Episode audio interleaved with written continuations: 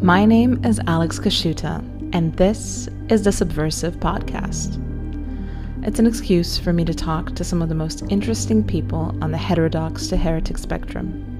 Everyone from iconoclast philosophers to rogue scientists to real post BuzzFeed journalists and our true intellectual elite, Twitter anonymous accounts. In short, they're quite subversive. Enjoy.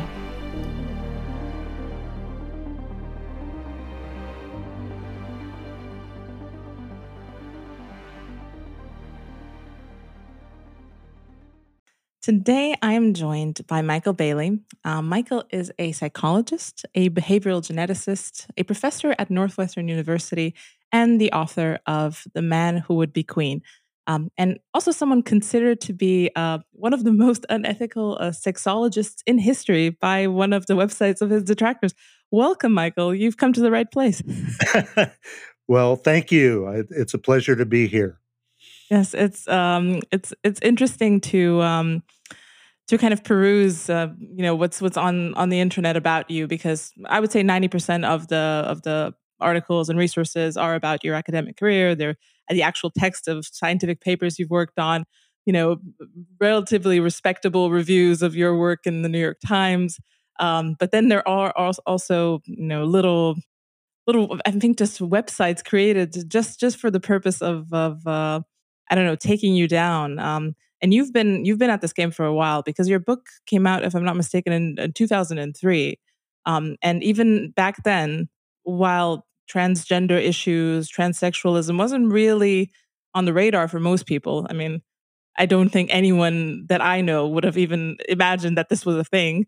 Uh, you were already writing about it. You were, you know, essentially cataloging the status quo on the science of transsexualism and transgenderism.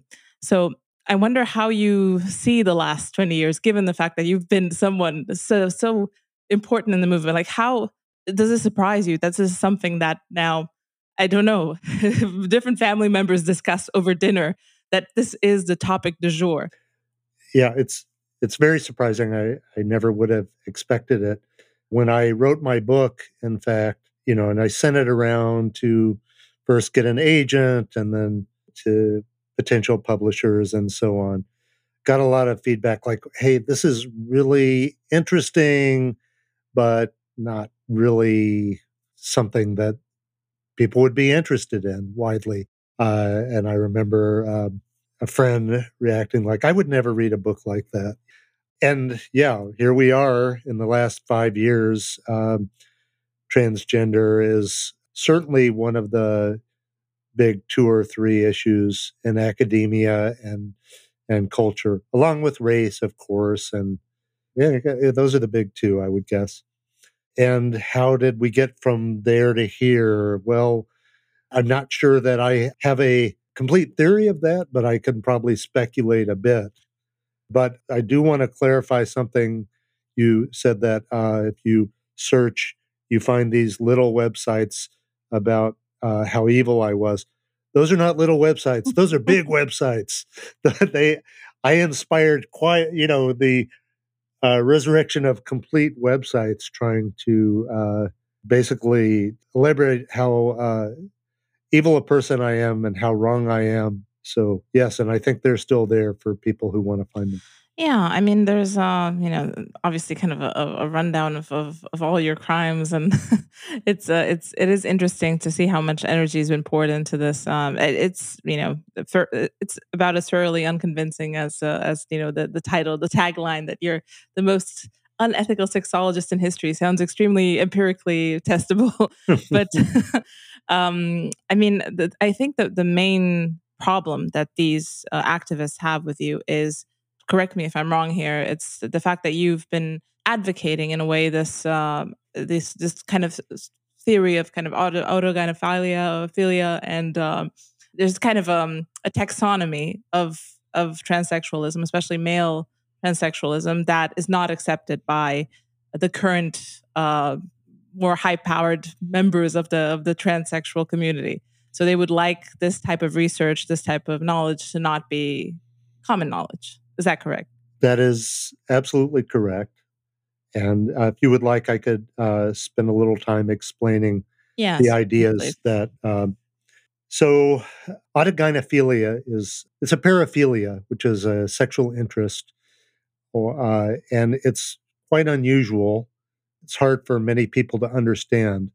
It is a man's sexual arousal by the idea or fantasy that he is a woman or possesses a woman's body or the activity of imitating a woman like cross dressing.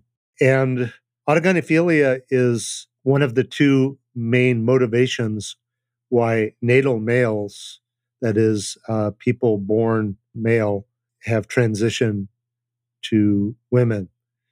Uh, the other being um, very feminine homosexuality.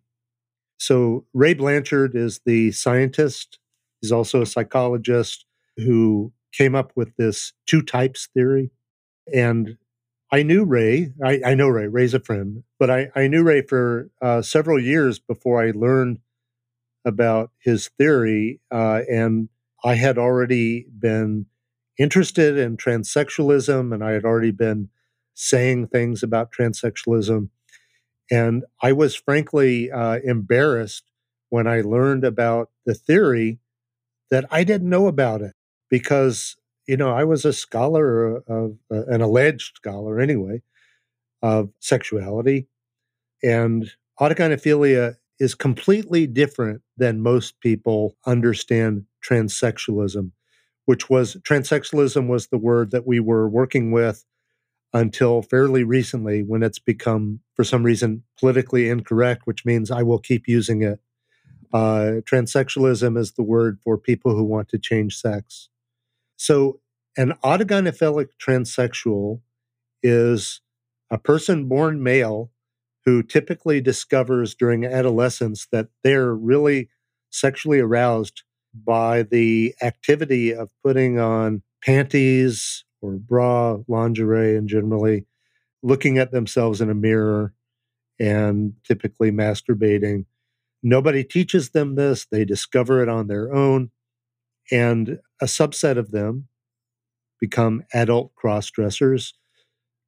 They may even like to go out in public dressed as a woman, and a subset of them will transition they will actually get medical treatment to become trans women.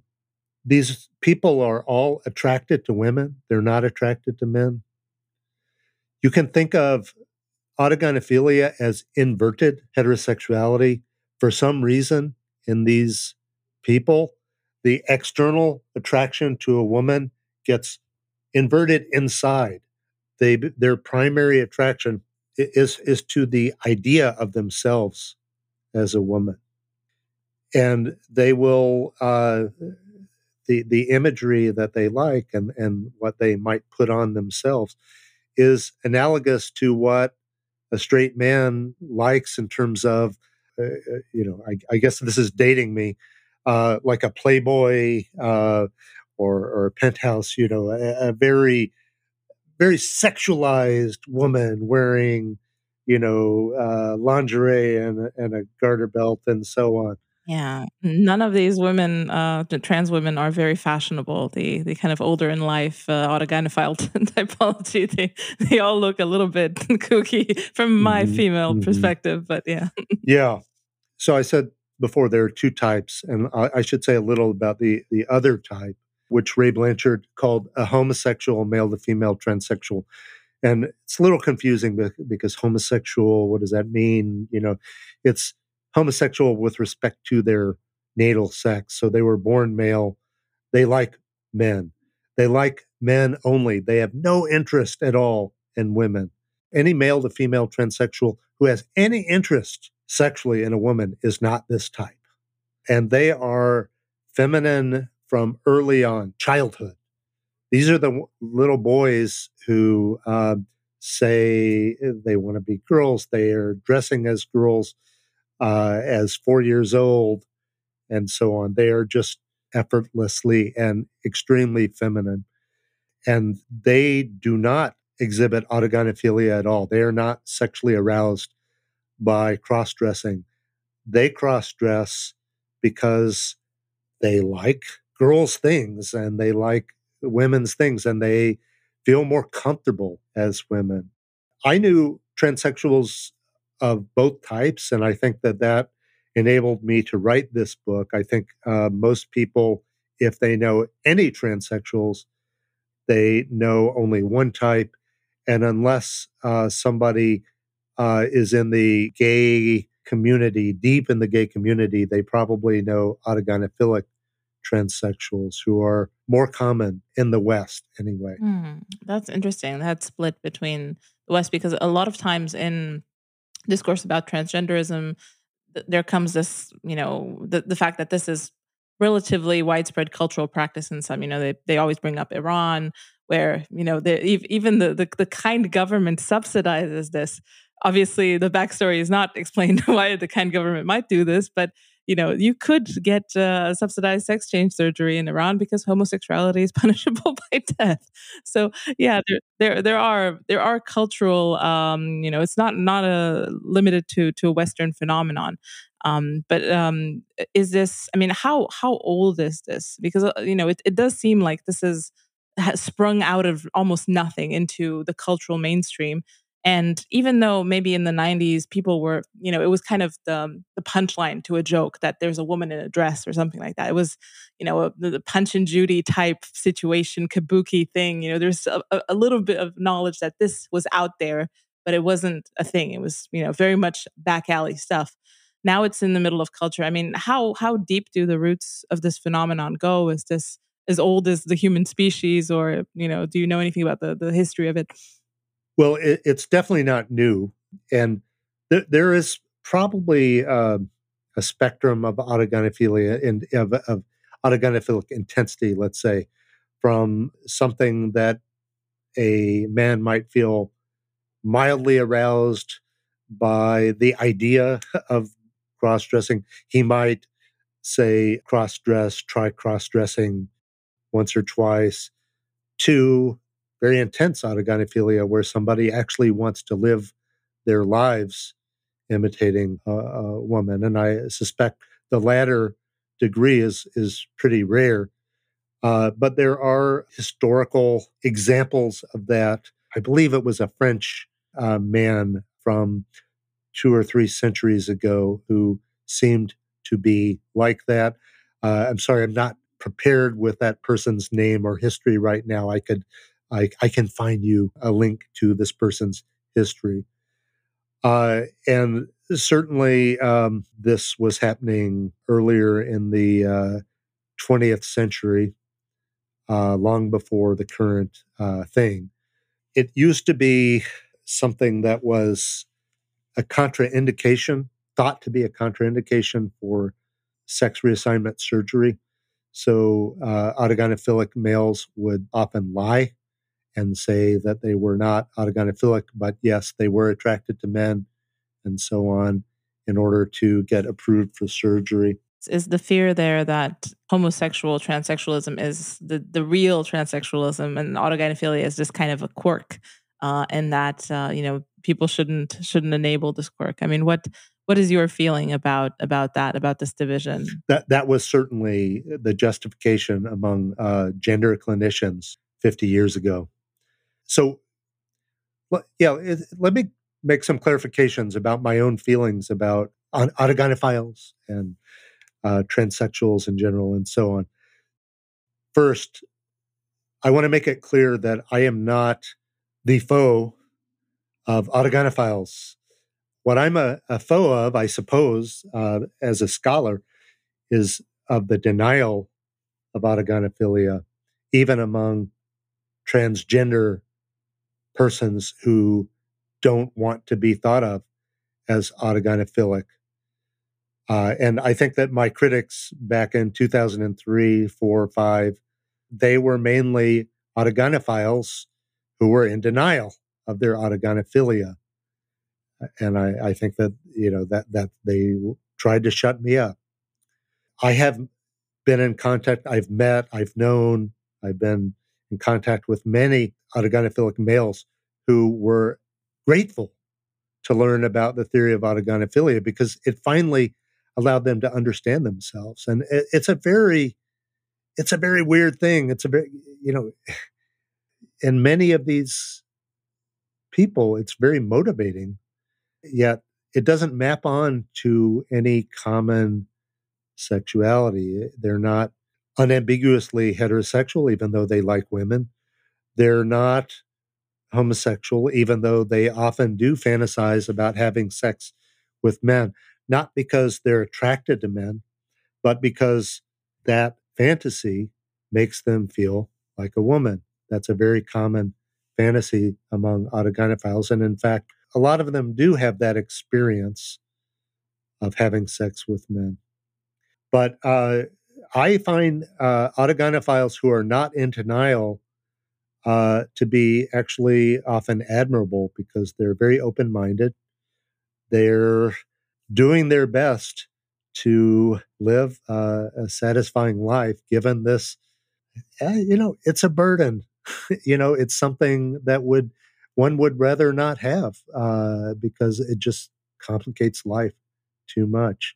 So it is the denial of autogynephilia that seems to lead to the toxic consequence of having to shut other people up, having to force people to believe, or at least act like they believe, this alternative explanation that these people are just like women, they're naturally women, and so on. Yeah, it's it's hard to make a, a social justice case out of a kind of a sexual fetish community um, at the moment. So I can understand why, you know, there's much more status tied into being an oppressed minority that, you know, is just being um, not allowed to flower by the general community than, you know, just another another of the, of the fetishes you know? You don't want to be like the guys with the feet.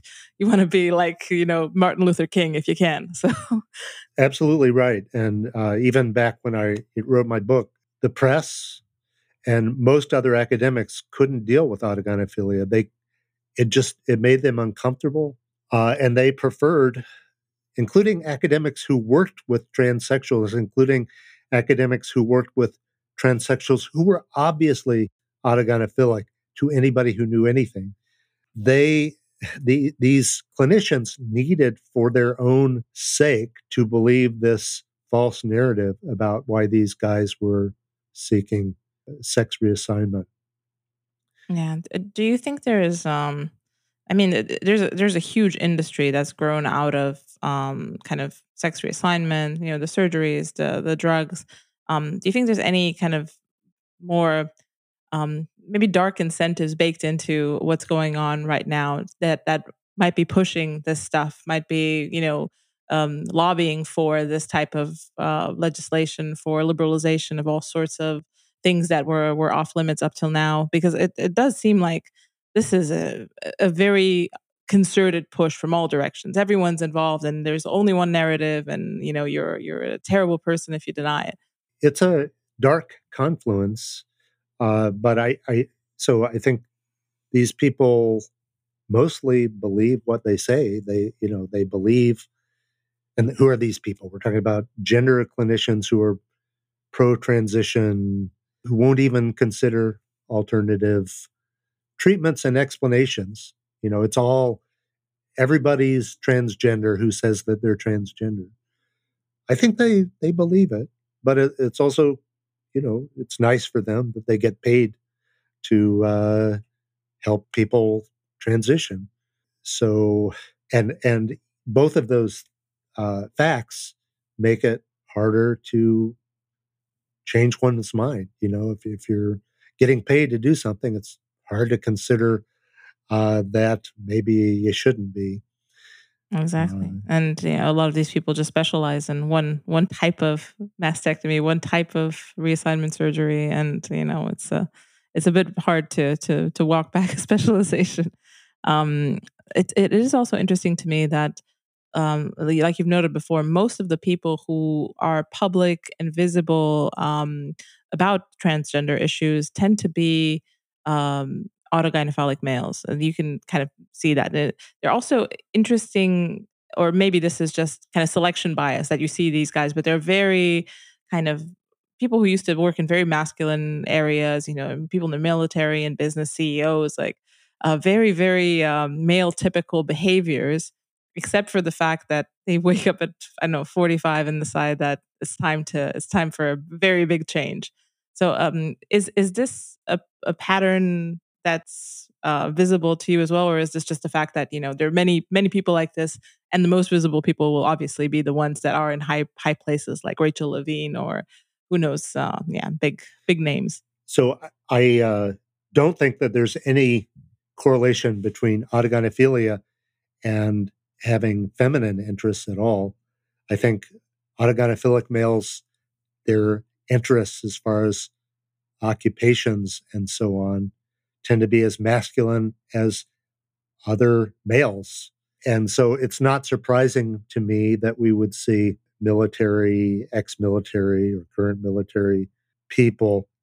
We probably see more than we would expect. And I do think that is probably a selection bias. You know, leader is going to lead. So the stereotype uh, most associated with uh, autogynephilia is actually uh, computer science for for some odd reason.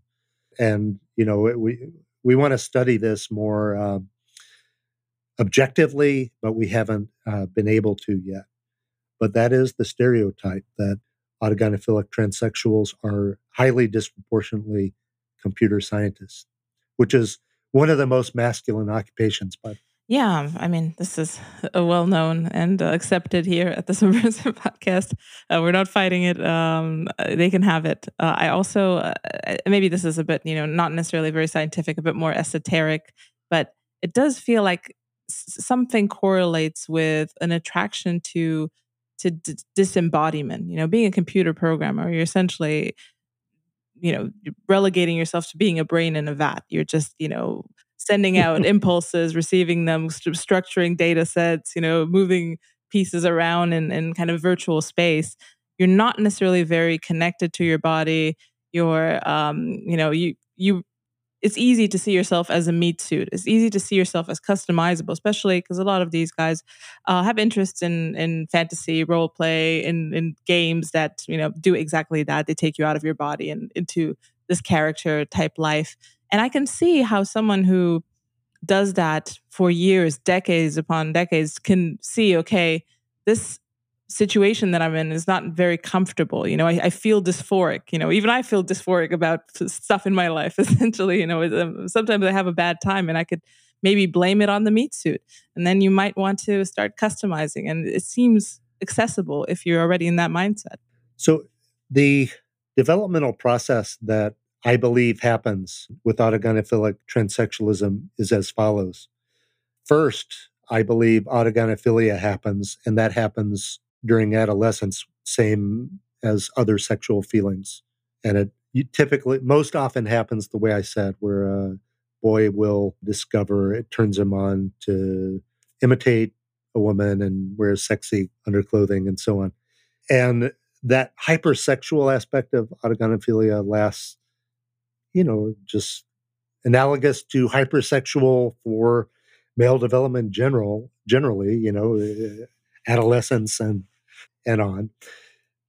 But as that persists, again, a subset of autogynephilic individuals, they start creating a female identity and, and becoming attached to it. And so it, it is no longer strictly sexual all the time, but it is something that does preoccupy them and not just when they want to have an orgasm. So it's the creation of a of a different character, of a different role, essentially. Um, yeah, that's. I think in in one of your papers, um, you note that there is kind of a third type, maybe the kind of the asexual, transsexual. It sounds like like that. You know, someone who's kind of transcended the primarily sexual domain that this gender came from and then they just they just fell in love with the character so much that it's not really about sex they just kind of like being cheryl and uh they they like the whole customization of Cheryl. Yeah, the um, an autogynephilic person who is so autogynephilic that there is no lust available to anybody on the outside. It's all inner directed. They may think of themselves as asexual because they're not attracted other people, only to this inverted self. Now, autogynephilia is the most, uh, and and autogynephilic transsexualism are the most common manifestations of a more general phenomenon, which we're studying, and it's related to uh, something we call erotic target identity inversion. The general thing is that it's the inversion of an erotic target inside.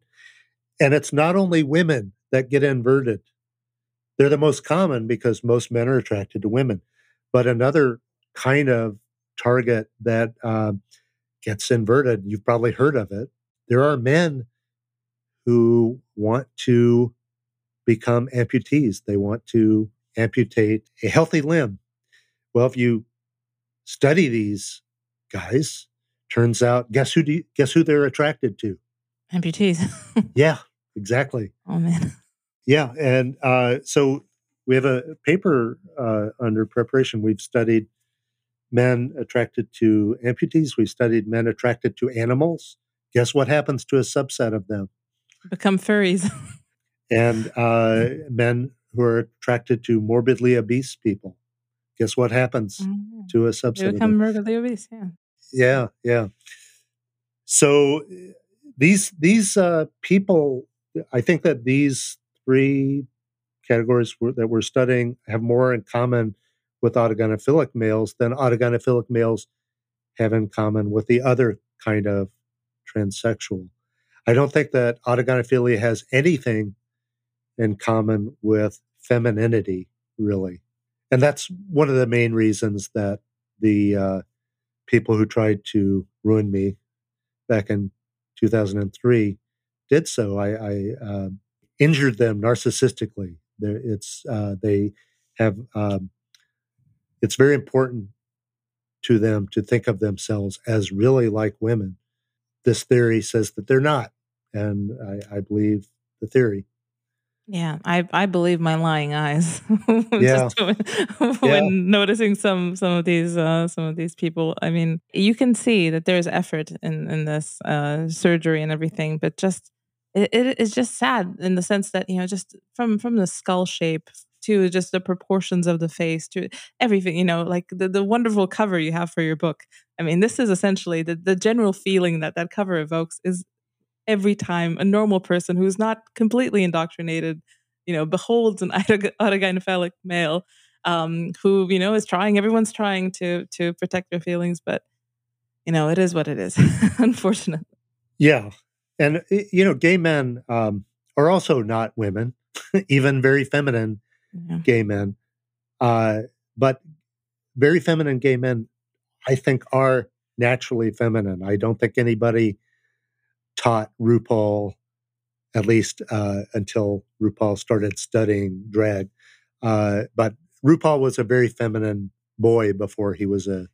Right, I don't know if RuPaul is now a she or he, but before RuPaul was RuPaul, RuPaul was a very feminine boy, and I think born that way. And in that sense, I do think it, it, someday we might find that there are parts of the brain that make RuPaul RuPaul that are kind of like a woman's brain.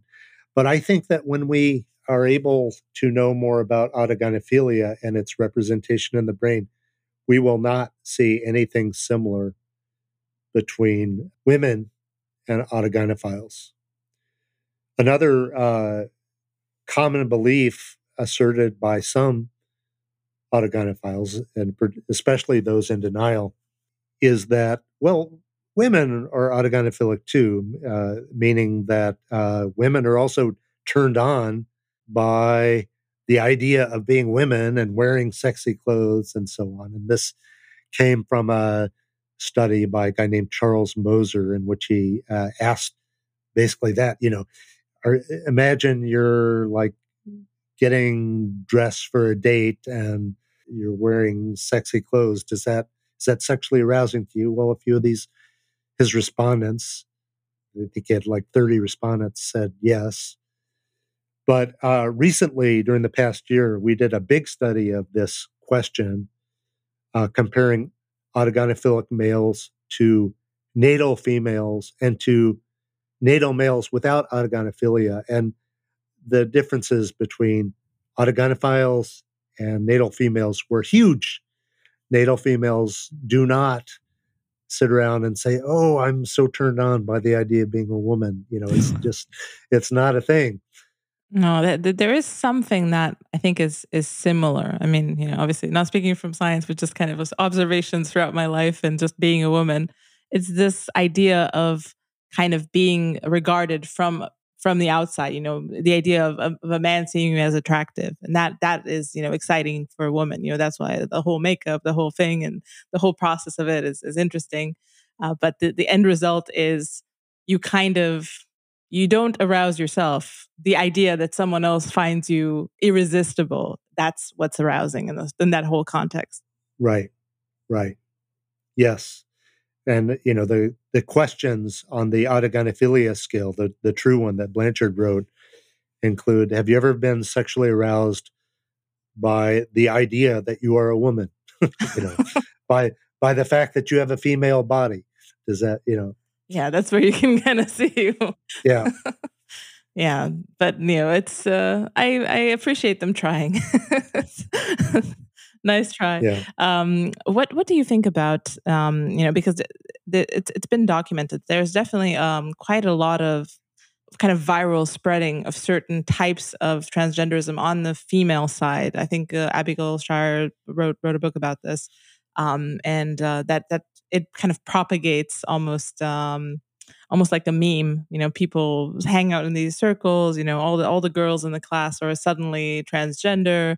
Um, but what do you think about this as a more general thesis? Because yes, let's say teenage girls are easily influenced, but the idea that having all of these paraphilias, you know, out there in pornography, on the internet, easily accessible by everyone of every age at every stage of development. You know, I know a lot of parents are not exactly clued up or clued in about all the pornography that their children are watching. So uh, people are exposed to a lot more of this imagery and these concepts and these possibilities than ever before. And do you think that this might m- push the spectrum into, you know, people actually wanting to live out this stuff more than back in a, in a time where these fantasies were just not available. You know, this this type of no people weren't incepted with these ideas from from from the outside. So, rapid onset gender dysphoria, which uh, you've had guests talk about, is a certainly a thing, and that is, um, I believe that many, perhaps most, perhaps almost all of the adolescent girls whose gender dysphoria began during adolescence would not have transitioned even 15 years ago, wouldn't even have gender dysphoria 15 years ago. I think it's entirely a social construction, entirely a, a new phenomenon. But I think you're asking about like autogynephilia. I understand that uh, autogynephilia is associated with a kind of pornography called sissy porn, which even though I study uh, autogynephilia and I'm not, you know, I've watched porn only for work, but uh, I've never, I don't think I've ever come across sissy, sissy porn. I think you'd actually have to seek it out. And if somebody seeks it out, I'm suspicious that it is an exogenous cause. That is, it's, you know, I wouldn't be this way if I hadn't seen it. I think you know, it's more likely that somebody was looking for it. Yeah.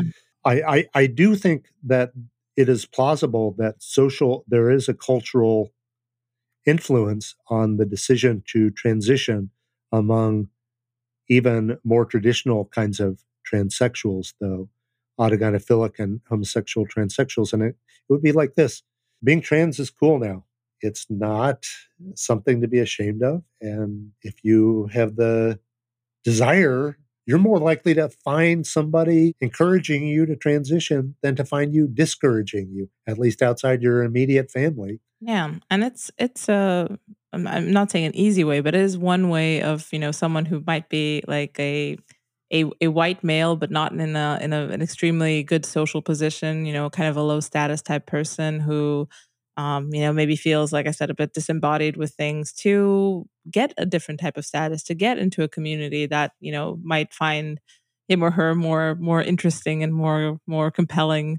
So yeah, I mean, I can I can understand that there are lots of incentives like that. You know, if something's high status, uh, the people will come. They'll they'll gather around it somehow. Yeah, I think that the autogynephilic explanation to some autogynephilic males automatically takes the status away from autogynephilia. So if, if that's the reason why I'm doing it, then I don't want to do it. But not all. There are some autogynephilic males who whose um, desire to transition remains even after they've accepted autogynephilia as an explanation for their desires. For those people, I'm not sure it's a bad decision. you know, I if you know why you want it, if you know the costs and the benefits, then I'm not going to raise much of an objection. I'm more concerned about people who don't understand why they want to do it. I'm more concerned about autogynephilic males who've not even heard of the concept of autogynephilia or who angrily reject it yeah, and uh, I know there's a, a large community of detransitioners in kind of the, the the female space where you kind of have these girls who started on puberty blockers, maybe they had mastectomies, things like that early on, and you know, in their teenage years, uh, and then they realize, oh, this is a grave mistake, and they're trying to wind back the clock. And um, but is there such a thing in kind of autogynephilic males? Like I could imagine that you know having having the surgery is a very serious step to take. And if you're doing it for the wrong reasons or you don't have a you know a good picture of of of you know your mind of a good theory of mind of what what exactly is going on with you you might have second thoughts after the fact. But i i haven't really heard about many of these cases i mean. The the uh, data from uh, about so-called regrets people who wish they hadn't had sex reassignment surgery most data that we have are relatively old let's say 30, 40 years. And they're mostly from clinics that were very careful and didn't let people transition unless they had had a couple of years living as the other sex uh, to make sure that that's what they wanted. And those data did suggest a, a higher rate of regrets among autogynephiles versus homosexual transsexuals, but it wasn't high it was, let's say, maybe 10% for autogynephiles regretted versus, you know, 3% for the other kind. But we're in a whole different world now. Nobody is making people live for two years as the other sex before they get medical intervention. And it wouldn't surprise me to have more regrets. In fact, I will ex- I expect that we will have more regrets among the adolescent females who transition, at least. As far as autogynephiles, I'm not sure. I'm not sure what we'll find. Yeah. Yeah, I mean, on, only time will tell. I think this uh, on on mass uh, surgery campaign has, I think, only got going in the last few years. So uh, yeah, it takes a while for people to to to wake up from from the party. Um, there's a, there's another subject that you've you've written on, and that might be even more controversial, especially for my audience. It's um, pedophilia, which you know on the right is a bit uh, is a bit of a ex- extra spicy thing, and I understand why. I mean, I'm uh, viscerally also very affected by it. I have I have children. Uh, it's you know not something I want to think about, um, and I I understand why people um, have this visceral reaction because yeah, there's no deeper instinct than that of protecting a child, especially for someone who has one. So, um, but you are maybe take a little bit of a kinder tone here because you have studied, you you know people who have these instincts. You study the phenomenon. You're a bit more closer to the field uh, in which these things happen. To me, these are these are monsters and projections on the walls, and I don't. I hope I don't know any pedophiles. So I have, you know, I, I don't. I cannot. Um, I have no shred of empathy for for this phenomenon. So that's kind of where where I'm starting from.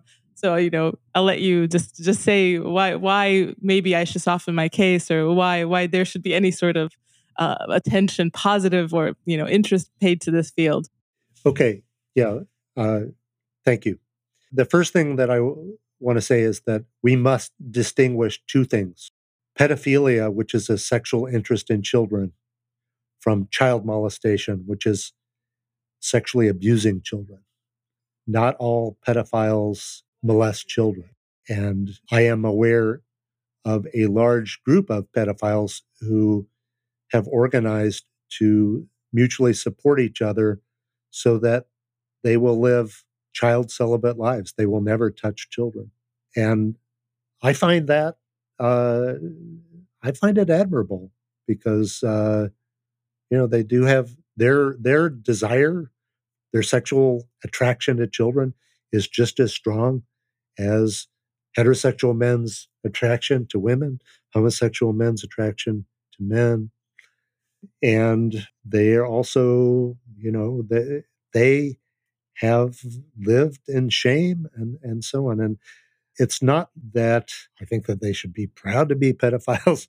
I just think that they should not be shamed for having feelings that they're not going to act on and that they're going to live good lives despite of. Yeah, I mean that's that's all, all, all sounds good on the face of it. I think the the the the the primary pushback to that would be that you know this these things are at least you know stigmatized for a reason in the sense that it, it feels like you know am I am I going to trust that this is the case you know because this is a bit of a honor system type thing where they just you know they they're organizing they say they're not going to do it. I'm like how can you know how can i be sure you know how how much of an integration into society can you allow um you know um you know maybe there is a case to be made that okay if this is your sin you might need to be exiled from from the rest of us in one way or another. There might be you know chemical castration you know call me crazy there that might be an option.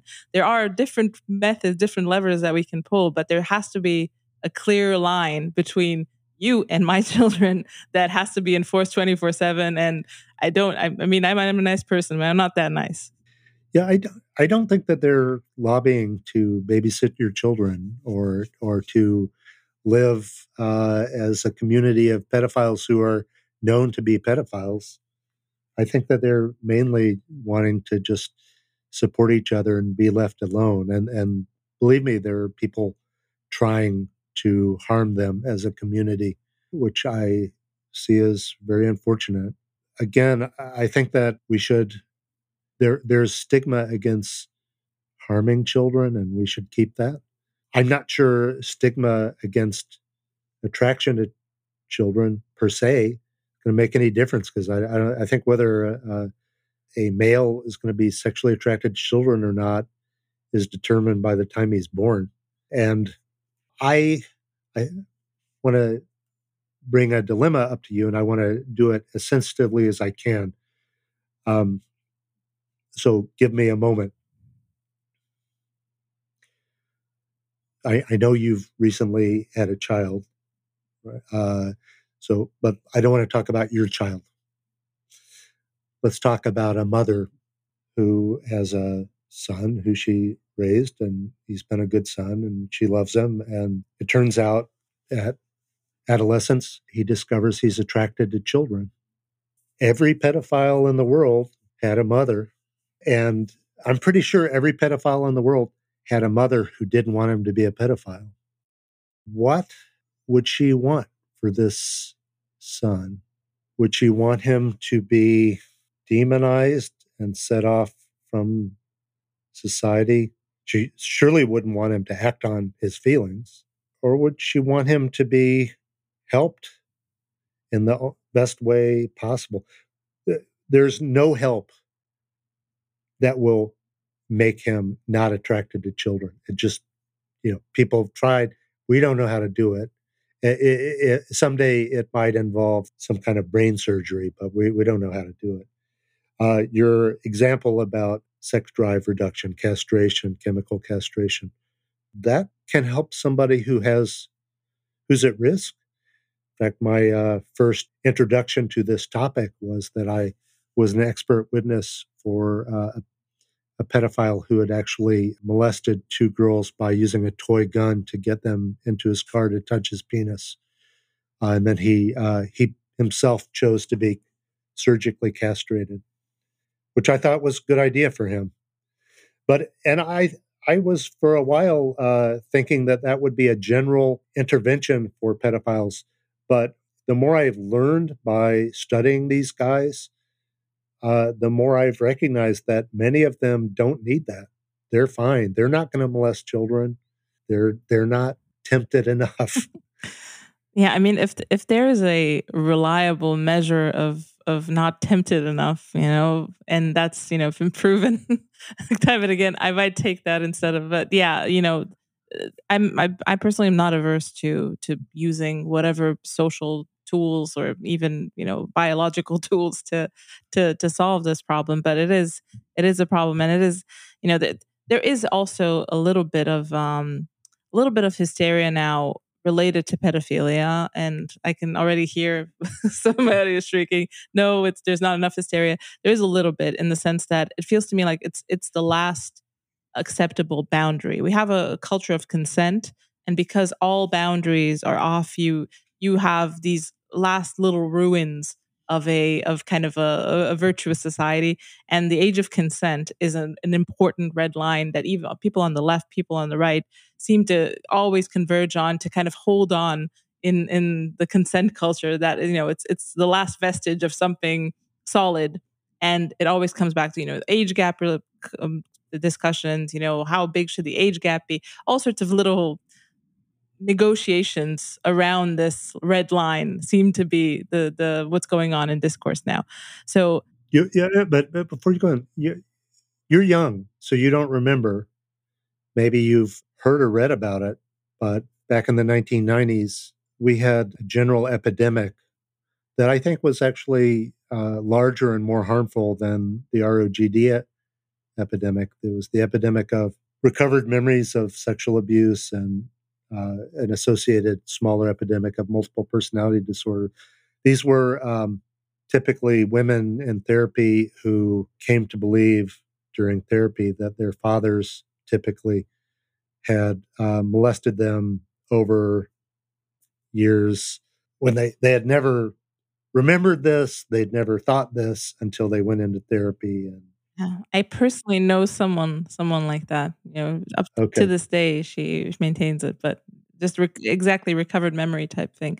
Anyway, yeah, the, the, the, these these memories are false, uh, and have ruined uh, many a family, and I think that they are uh, a result of hysteria about related to pedophilia and child molestation.